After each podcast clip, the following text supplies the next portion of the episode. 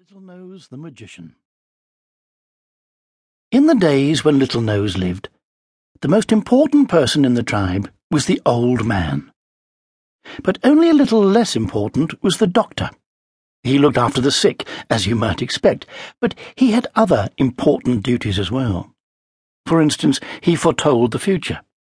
This he did by watching pictures in the fire or by observing the flight of birds but his favourite method was to take out a pack of white birch bark squares with strange markings on them. He spread them out on a flat rock, then turned them up one at a time, muttering as he did so. The people would crowd round his cave, saying, He's going to make a prediction. Then a meeting would be called later in the day, at which the doctor would raise his arms and pronounce in a solemn voice something like, there is going to be a hard winter.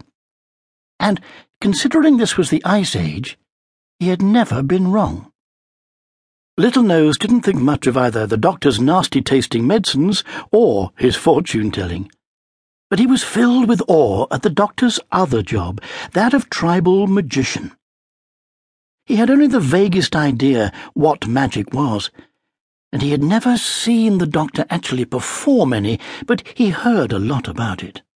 He knew, for instance, that he could make a coloured pebble vanish and produce it from someone's ear.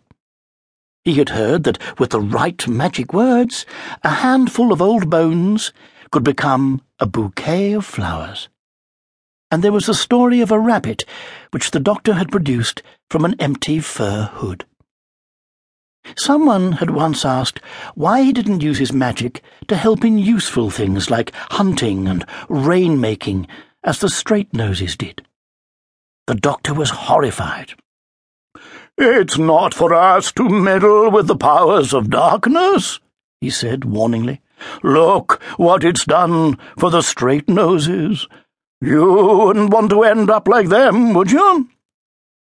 And as that was the last thing anyone wanted, it was never mentioned again. There had been a lot of talk lately about the doctor and magic, but Littlenose was more concerned with the preparations for the sun dance.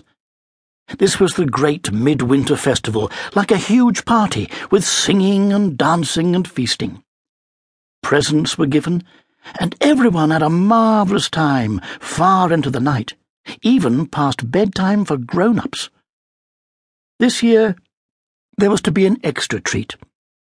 Occasionally, the doctor had been persuaded to give a demonstration of magic as part of the entertainment.